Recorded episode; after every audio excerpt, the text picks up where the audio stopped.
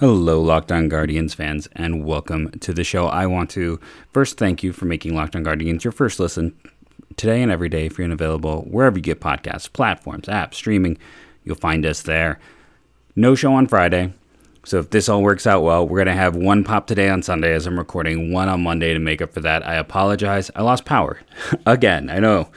Uh, I had to get a hotel room and trying to record in a hotel room with bad quality equipment just didn't seem like what people would want. It's not like there was any, if there was breaking news, yes, we'll make do, uh, just because I know analysis is more important than sound. In an ideal world, we have both, but I wanted to get that out of the way. So this Sunday is kind of a make good for the Friday.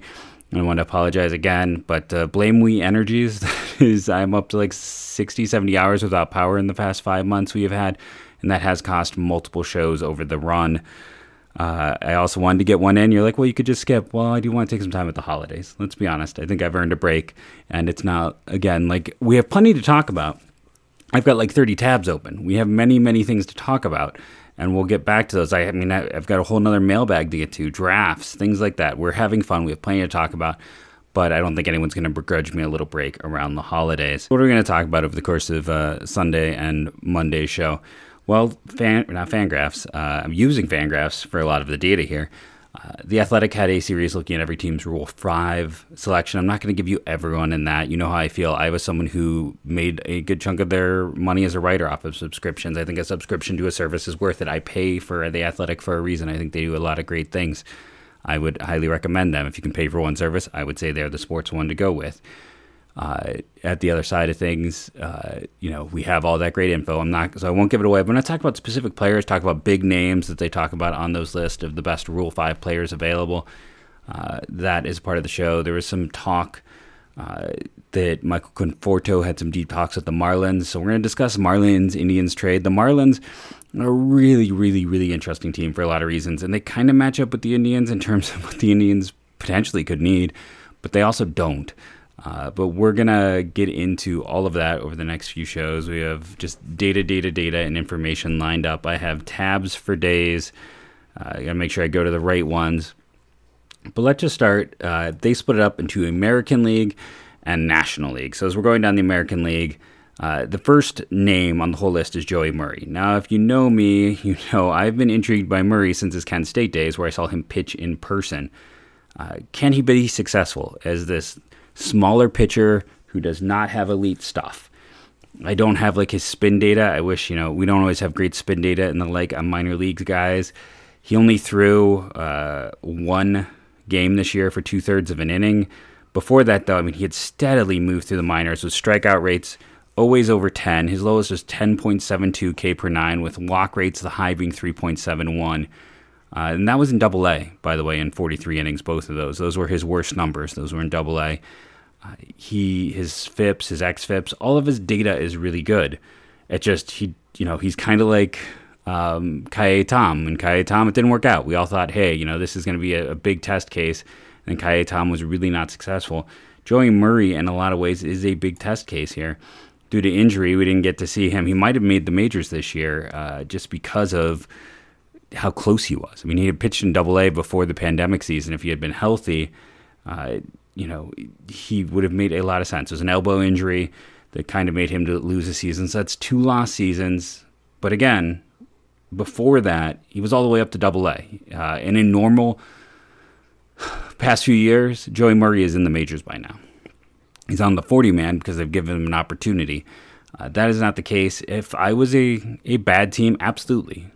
He's a lefty. He's an undersized lefty. Uh, I would totally feel comfortable him working out of the pen. I would totally feel comfortable even throwing him some starts. He's polished. You know, it, it's nothing there is what you expect. But if it works out, it's great. You know, I think I saw now it's $100,000 to try. But again, in the world of Major League Baseball, that's a very cheap acquisition if you can get a major leaguer for $100,000 in five years, six years of team control. I'm sorry. So Murray stands out. Now you might be saying, the Indians can't even add anyone, so why are we doing this? Well, that's not necessarily true. Let's say uh, the date for this thing gets set up and the Indians all of a sudden do a trade. Let's say they go out and get Ian Happ and trade away like Jose Tena and um, trying to think someone else on the roster. Uh, you know, another low, my you know Sam Hentges. Let's say they trade a two for one because the Cubs have the space for such a deal. All of a sudden, they have an open roster spot. You know, an op- open 40 man spot. They could draft someone. So any of this is still conceivable because we don't even know when it's going to happen. It's going to be a while off. It's not like, hey, it's back and the next day is the Rule 5. Uh, it's probably going to be like, hey, baseball is back, and then like three weeks later is the Rule Five. I don't think it's going to be high on the agenda of things they're rushing to get back in. So that's part of the reason we want to discuss all of this on the show today. Going through the American League, uh, it's a lot of pitchers because often that is who gets taken. For the Indians, if you're curious, it is Joey Cantillo, of course. He is the most likely candidate. Uh, there are some other names that stood out. Uh, in terms of big names, like Cole Ragans was a first round pick of the Rangers a long time ago. so if the Rangers aren't protecting him, I mean, they had space to protect. There's a reason. I liked Kade McClure, who they list for the White Sox back to his Louisville days, and he is a very Indians type of pitcher. Uh, what I mean by that is his career walk per nine in the minors is 3.33. His, I'm sorry, that's his steamer. I forget that they don't do like the the composite throughout his minor league career. It is mostly like 263 in Double A this year, 3.65 in Triple A. Uh, his strikeouts in the minors have been kind of a little bit all over the place, between eight and ten in terms of was ten in Double A. But what makes him an Indian's arm is he's a big guy, uh, big arm slot due to that. He's like six foot seven, I want to say, and they do well getting a little bit more out of guys who have good control. You know, could he maybe get a little bit more for a team like the Indians? Yeah, yeah, he's he's kind of the guy they go for. They target in such situations. Uh, going through the rest list, Brian Howard is another guy, six foot nine. Uh, he's got like an Eephus pitch. Uh, the performance has not been good in the minors though, and that's part of the reason I was like, eh, I, I don't necessarily see Brian Howard. He, he's interesting. I think to the right team, uh, he's a really interesting guy. Outside of the 2019 four innings in uh, AAA, his control numbers have been pretty solid. He just hasn't missed a lot of bats. Now he's a big guy. The FIPS haven't wasn't particularly great this past year in AAA. Wasn't a great year in AAA, honestly. That's why uh, the Athletics, a team in a full rebuild, didn't choose to protect this uh, this guy. He's a you know former eighth round pick, but he could be interesting because it is again it, he's big but doesn't throw hard. It's something you don't see a lot of, and the performance this past year wasn't great. But hey, depth arm, swing guy. I mean, a lot. He probably gets selected. Let's be honest. Those are the type of players that we often see taken. Are those players who can jump right into the majors? And in terms of the American League, that was really it. That was the interesting guys for me. The National League is a much more interesting list. We're going to take our first break, come back, and hear about the interesting players, including one that I think uh, one player isn't actually the listed player on the team page, and then another player that I think is the most interesting player for a team like the Indians to consider. And our first sponsor is our good friends over at BuiltBar.com. I have not gone the past two days, so I haven't seen what's going on. Every day is a new deal. Every day is something fun and different. Factory Second Sale, a free gift with every purchase of $14.95 or more. They have brought back the lemon dip cheesecake. They have brought back the ruby chocolate. They still have gingerbread on sale, so you can do a sale. Same with paranormal pumpkin, eggnog, caramel macchiato, caramel almond delight, coconut brownie chunk, the winner of the Sweet 64. They have a coconut lovers box. Uh, gingerbread and paranormal pumpkin. The nice thing with both those though is the sale. You can still use our promo code Locked On 15 and that will count additionally on top of their sale, so you can save even more. I love Built Bar. I eat it every day. It is a constant arrival. And like I said, they're doing like a 12 days of Christmas sale. And the 14.95, I'm not sure what the free gift is, but you're also going to get a free gift. Betting it's probably a cooler, maybe. That's what I got last time I got a free gift. Can't guarantee that. But it is what I can guarantee is it's delicious, it's healthy. And when you use that promo code locked on 15, you're going to save yourself some money. So go to builtbar.com today using the promo code locked 15 to save that 15%. National League list is way more interesting, in my opinion, than the American League list. A lot of kind of big names get mentioned, and I think part of it is just big names thrown out that are kind of silly in the National League list, but you're like, wow. So going down with the Marlins, Bryson Brigman is who they mention, but they talk about Griffin Conine. And Brigman, it probably does get taken. I think the Marlins have so much, you know, they just made the Joey Wendle trade. They still have Brian Anderson who's hurt. They got to figure out there. Like I said, we're going to talk about the Marlins on the Monday show, but there is a lot there to discuss. Uh, and Brigman is exactly the utility type often see. Griffin Conine, though, is the guy I want to talk about. Son of Jeff Conine, a guy who had, I call it the Dirk, Dirk, nope, the Duke curse, which for a long time there, the top rated player in the fall for Duke has a bad draft season. Uh, you know, Michael Matuella, who was potentially a 1 1 guy at one point in time.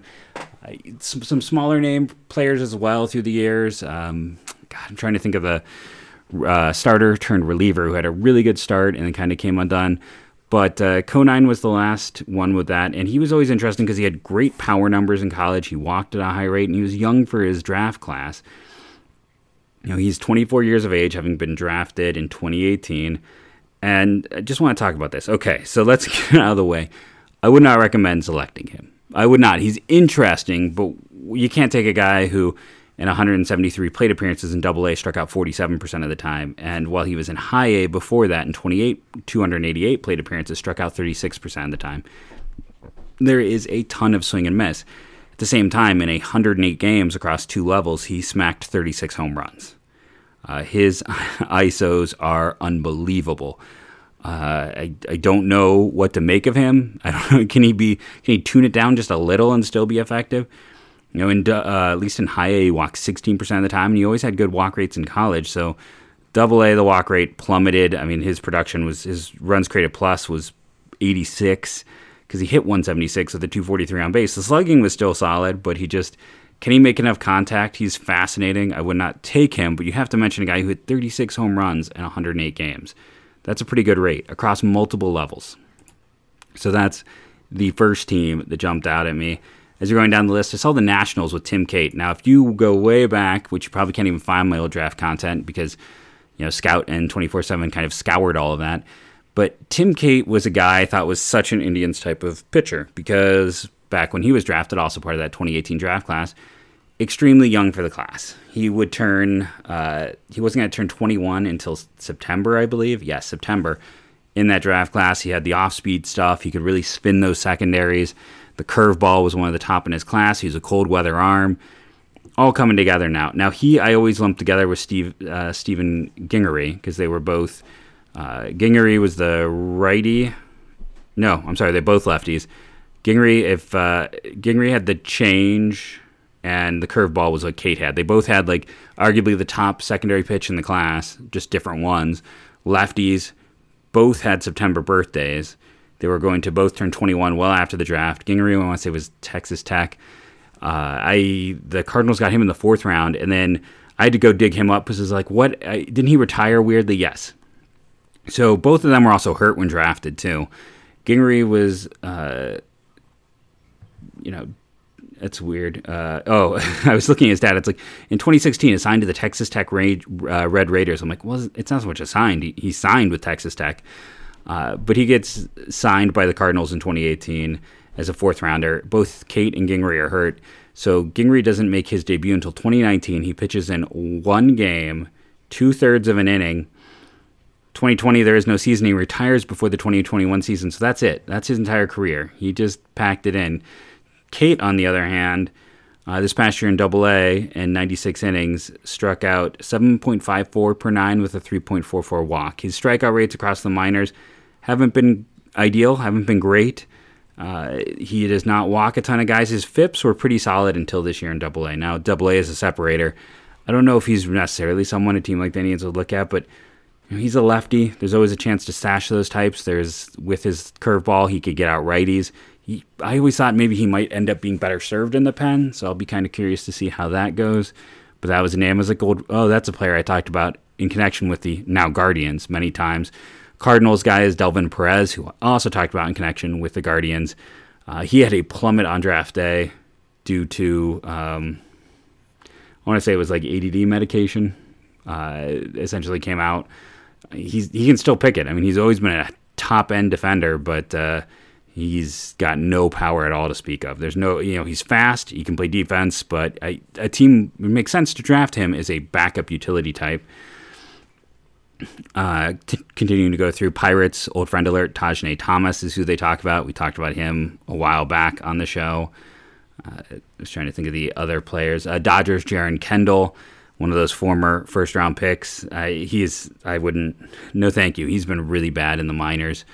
Uh, the Rockies, Jameson Hannah, another first round pick outfielder. I think this is his third organization. Lots of speed, but hasn't been able to stay healthy and hasn't really produced in the minors. Uh, the Padres have uh, another outfielder, Esteury Ruiz, who has a lot of power potential. Uh, stole some bases, good speed. Like, you know, it's a speed power profile. The power hasn't come as many thought it would.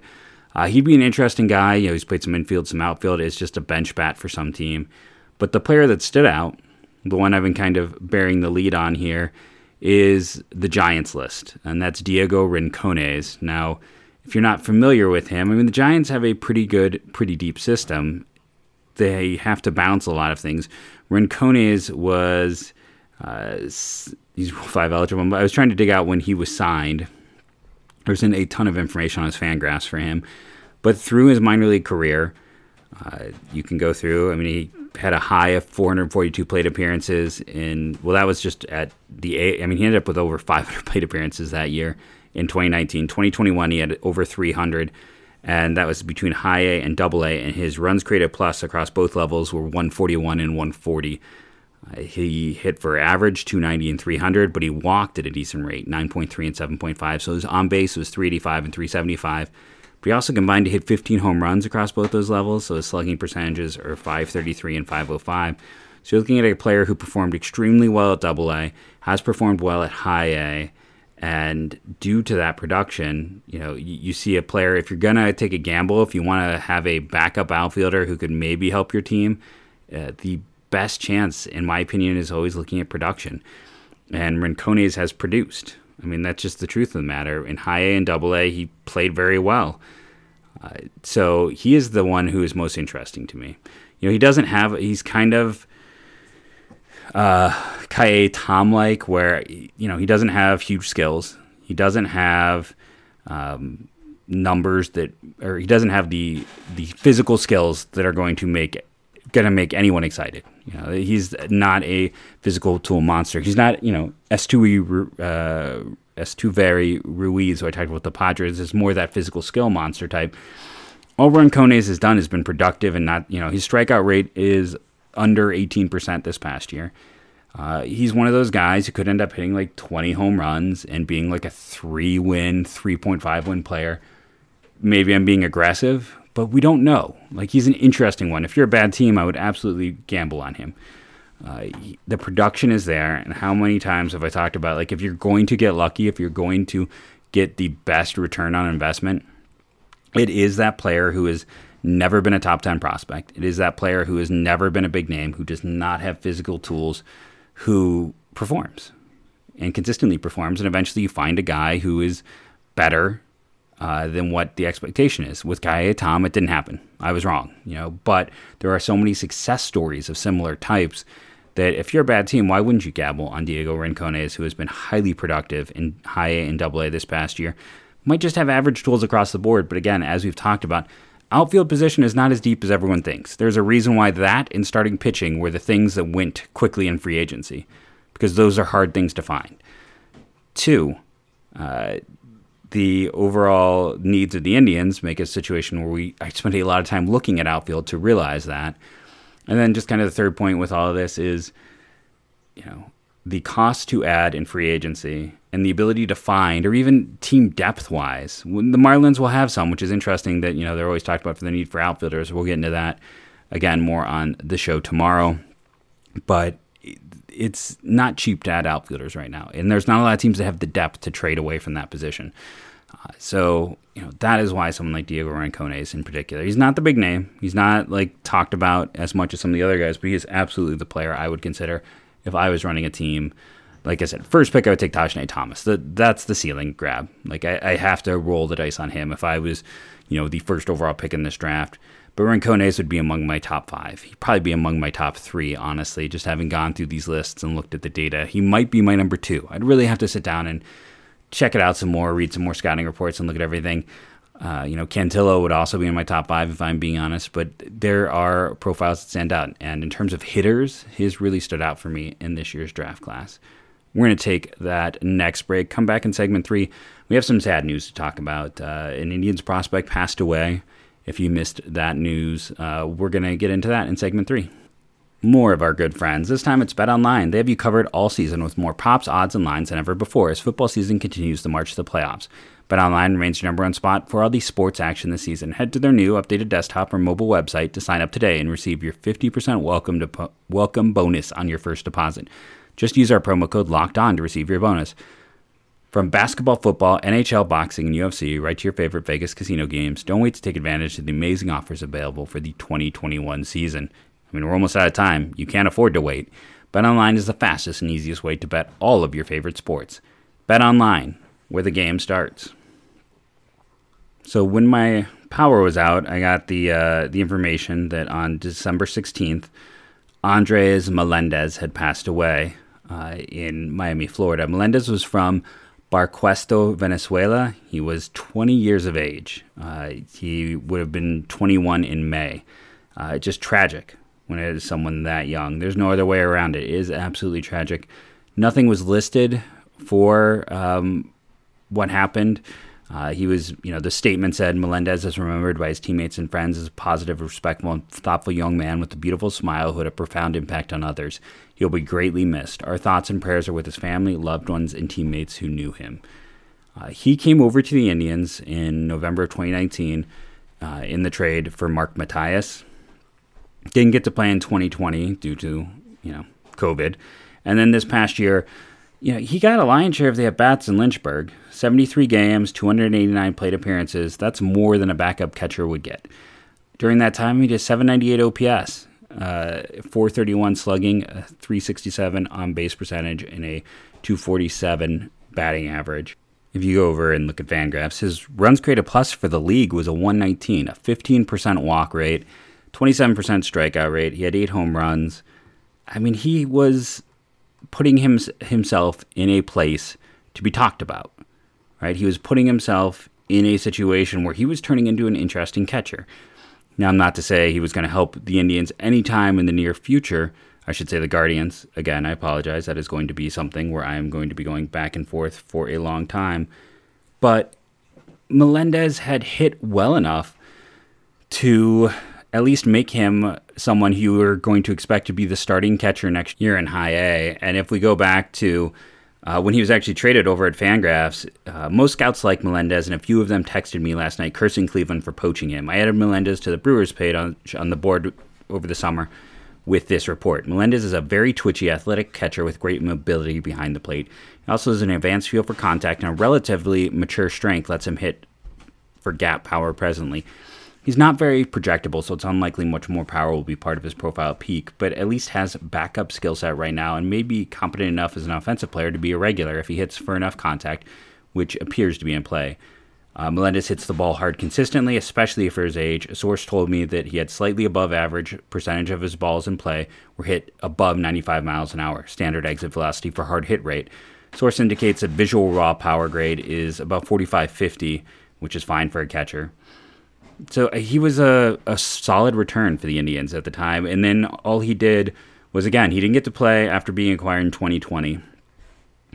But think about that was a scouting report when they got him. He goes down, uh, does go down. I mean, he appears in A ball. Before this, he'd only played in rookie ball, gets this full season shot in A ball, plays above league level, walks at a high rate, athletic guy. Everything was pointing up. It's it's sad uh, I mean, it's just sad. It's a 20 year old kid dying. That is sad no matter what. Uh, not to say it's like it's sad for the Indians. It's I don't even care about that. It's just sad. What I feel bad for is he's a player that he had to be feeling good. Like he had to be feeling like, okay, I've shown. I got this opportunity in A ball. I'm 20 years old. I'm younger than the league level, and I outperformed. You can go look again at his Fangraphs page and say that this is a kid who is a twitchy athletic catcher walking at a very high percentage with the BABIP that's high, which again shows positive hit rate, who's playing above the league offensive uh, production. Like he was making himself an interesting name. He was going to be one of those guys that, uh, let's see, he was signed in 2018, so 18, 19, 20, 21. At the end of next year, if he'd performed well at high A, he would have probably spent some time in double A. He would have been someone that we might be discussing for the Rule 5 next year because catchers are hard to find, athletic catchers more so.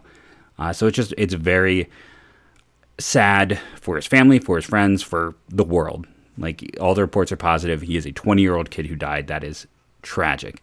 Uh, I also, you know, to get so close to your dream and to make those positive steps forward, I always feel bad for those. For, I mean, I feel bad for so many levels on this, and you can hear like me struggling to like quantify it correctly, but he was a very interesting prospect who never really got the attention he deserved um, due to circumstances of the world. You know, if he had, if we had a 2020 season, this is a kid who, you know, might have gotten up to high A this year, might have been more on the move. I mean, so many of these young guys are log jammed a little bit because of what happened. Uh, but Melendez was an ascending prospect, and it's um, you know when we know more, we'll discuss cause of death. But it is just a 20 year old, a 20 year old kid died, and that is incredibly tragic. Uh, I wish nothing I mean, what can you wish for people in that situation? I lost for words, uh, honestly, but uh, I just I hope for some peace for his family. I feel like anyone who's had uh, gone through grief and had a loss, uh, it's the moments of peace where you can kind of just not think about it for a bit. I know it all then comes crashing down the moment you do, and it's very short, but the moments of peace are what make it tolerable. So I, um, I yeah, to those who loved him, I, I can't even imagine. It's just a terrible loss. It's a terrible situation. Um, I words do not come when is a 20 year old passing away. I just for me, I can't. It's like my niece's age. I can't. I can't picture it. I can't imagine it. I am at a loss. After that moment of silence, there, let's finish the show today. Um, awkward, I know. I'm sorry. There's no real great way to talk about death.